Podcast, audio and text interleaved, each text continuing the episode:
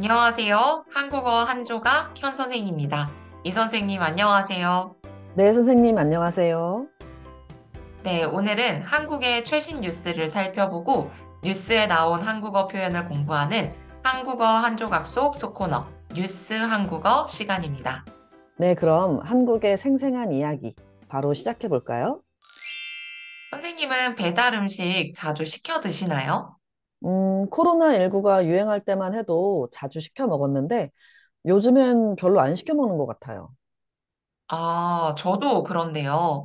저는 또 혼자 살다 보니까 시켜 먹기가 좀 부담되더라고요. 아, 음식값에 배달비가 추가돼서 식당에서 먹는 것보다 더 비싸지잖아요. 네, 맞아요. 최근 들어 배달비도 더 많이 오른 느낌이라서 더 꺼려지는 것 같아요. 사실 예전에 거리 두기가 심할 땐 식당에 아예 가질 못했었기 때문에 배달 음식을 먹을 수밖에 없었지만요. 맞아요. 식당이 일찍 문을 닫거나 사람 수도 제한이 있었잖아요. 네, 그래서 거의 모든 사람들이 배달 앱을 이용했죠. 맞아요. 배달 수요가 증가하다 보니 배달 기사, 배달 노동자가 많이 필요해졌고, 이들의 수입도 꽤 높아서 크게 이슈가 됐었어요. 아, 기억나요. 그래서 한때 배달 아르바이트가 인기였어요. 네. 그런데 요즘 코로나19가 완화되고 나서 배달 노동자들 수입이 크게 줄었다고 해요. 아, 거리두기가 풀린 탓이군요. 네. 오늘은 감소하는 배달 노동자에 대한 뉴스를 살펴보도록 하겠습니다. 네, 좋습니다. 네. 그럼 뉴스 내용을 보기 전에 주요 어휘와 표현부터 살펴보겠습니다.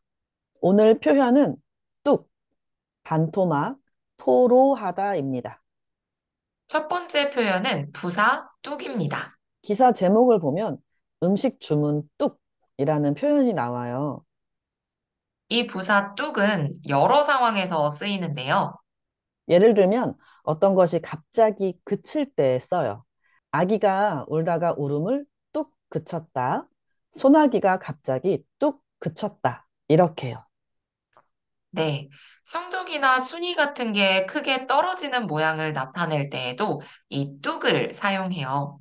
음식 주문 뚝은 음식 주문이 크게 떨어졌다는 뜻이군요. 네, 맞아요. 전보다 음식 주문량이 급격하게 줄었다고 말할 때 주문이 뚝 떨어지다를 써요. 음, 날씨를 말할 때도 많이 사용하는 것 같아요. 봄, 가을에는 아침에 기온이 뚝 떨어지죠. 네, 인기가 떨어지다와 같은 표현에서도 쓸 수 있는데 스캔들 때문에 가수의 인기가 뚝 떨어졌다. 이렇게도 말할 수 있어요. 주로 뚝 떨어지다와 같이 떨어지다 동사와 같이 사용하는군요. 네, 맞습니다. 두 번째 어휘는 반토막입니다. 먼저 여기서 토막은 어떤 것을 몇 개의 부분으로 잘랐을 때 그 하나하나의 부분을 토막이라고 하잖아요. 예를 들면 생선을 세 부분으로 잘랐으면 세 토막이 된 거예요. 반토막이라는 것은 반으로 나누어져서 반 부분을 말하는 거네요. 네, 보통 규모가 큰 금액이나 수치가 반으로 크게 줄어들었을 때 반토막이 되다, 반토막이 나다, 이렇게 이야기해요. 음, 경제가 안 좋아서 회사의 수익이 반토막이 됐어요. 수익이 반으로 줄었다는 뜻이에요. 네, 어, 기사 제목을 보면 배달 노동자의 일감이 반토막 났다고 해요. 배달 노동자의 일이 반으로 줄었다는 뜻이에요. 아까 음식 주문이 뚝 떨어졌다고 했잖아요. 당연히 노동자의 일도 반토막이 날 수밖에 없네요. 네, 맞아요. 세 번째 어휘는 토로하다입니다.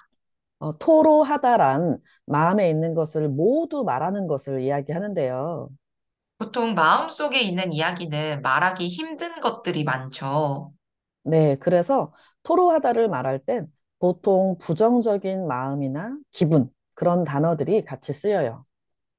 예를 들면, 불만을 토로하다, 고민을 토로하다, 서운함, 괴로움, 힘듦을 토로하다 등으로 이야기할 수 있어요. 음, 오늘 기사를 보면 배달업계의 상황이 좋지 않죠? 이런 힘든 상황에 배달 노동자들이 불만을 토로하고 있어요. 네, 기사를 보면 다른 일자리를 찾으려고 하지만 일자리 구하기가 힘들다고 토로를 해요. 네, 좋습니다. 네, 오늘 뉴스는 지난 4월 13일 JTBC 뉴스에서 나온 기사입니다. 뉴스의 전체 내용과 동영상 주소는 이 팟캐스트 게시글에 같이 올려놓을 테니까 이 팟캐스트를 듣고 전체 내용을 확인해 보세요. 그럼 뉴스 앞부분을 짧게 들어보세요. 코로나19가 풀리면서 바뀐 풍경은 또 있습니다. 다만 이곳은 활기가 없어진 곳인데요. 바로 배달 노동자입니다. 거리두기가 끝나면서 재택근무도 줄고 또 배달 음식보다는 외식이 늘면서 배달 노동자들의 수입이 크게 줄었습니다. 김도훈 기자가 만나봤습니다. 코로나19가 풀리면서 주변 환경이 많이 바뀌었잖아요. 네, 여기저기 활기를 되찾았죠. 여행도 많이 다니기 시작하면서 여행업계도 호황을 누리고 있다고 해요. 전시회며 공연이며 문화예술 업계도 정말 많이 활발해졌고요. 그런데 반대로 코로나19 때는 활기찼으나 지금은 활기가 없어진 곳이 있어요. 바로 배달 업계죠. 코로나19 때는 배달 어플이 거의 생활의 필수 요소였어요. 음, 네. 어, 하지만 최근에는 사람들이 야외 활동을 많이 하고 밖에서 외식하는 사람이 늘다 보니까 배달을 예전처럼 이용하지 않아요. 이런 타격이 바로 배달 기사, 배달 노동자들에게 갈 수밖에 없네요. 그쵸. 배달 이용이 줄어드니까 배달 노동자들의 수입도 줄어들 수밖에 없고요. 네, 맞아요. 배달 기사분의 인터뷰를 보니까 작년보다 수입이 반토막, 반으로 줄었다고 해요. 정말 상황이 많이 바뀌었네요. 코로나19가 심각했을 때만 해도 배달 아르바이트가 수입이 좋기로 유명했잖아요. 맞아요. 어, 너도 나도 배달 아르바이트를 하겠다며 주변이 난리였어요. 그런데 요즘에는 점심시간엔 배달 주문이 별로 없다고 해요. 그나마 야식을 먹는 밤 시간에는 주문이 많고요. 어, 그러면 밤 시간에 기사들이 몰릴 것 같은데요. 네, 그렇죠. 그러다 보니 배달 노동자들끼리도 주문을 잡으려고 경쟁을 해요. 아, 실제로 배달앱 이용자 수가 1년 전보다 20% 정도 줄었어요. 그리고 거기에 배달비가 오른 것도 배달앱 사용자 수가 줄어들게 된 원인이 되는 것 같아요. 배달비가 음식값보다 더 비쌀 때도 있더라고요. 배보다 배꼽이 더 큰 거죠. 음, 그게 부담이 되니까 차라리 나가서 사 먹자는 생각을 하죠. 또 가게도 그 배달비가 부담될 수밖에 없고요. 네, 맞아요. 그래서 요즘 가게들은 방문해서 포장을 해가면 할인을 해주는 이벤트를 해서 손님을 끌어들이고 있어요. 음, 이러다 보니 계속해서 배달 이용자 수는 줄어들고 배달 노동자들도 배달 업계를 떠나고 있군요. 한 중고거래 카페에는 배달 가방, 오토바이를 파는 글들이 쏟아지고 있다고 해요. 음, 음, 일을 그만둔 배달 노동자들은 또 일자리를 구해야 하니 힘들겠어요. 공백 기간이 3년이나 되니까요. 네, 그럴 것 같아요. 배달업계와 배달 노동자, 그리고 소비자 모두 만족할 수 있는 좋은 방책이 있으면 좋을 것 같네요. 네, 맞습니다. 네, 오늘 한국의 최신 뉴스를 살펴보고 뉴스에 나온 한국어 표현을 공부해 봤는데요.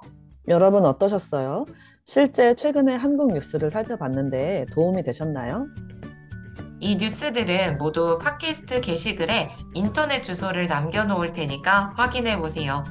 그럼 선생님 수고하셨고요. 여러분도 수고하셨습니다. 네, 선생님 감사합니다. 그럼 여러분, 다음에 더 생생한 뉴스, 생생한 한국어로 만나요. 그럼 인사할까요? 안녕히 계세요. 안녕히 계세요.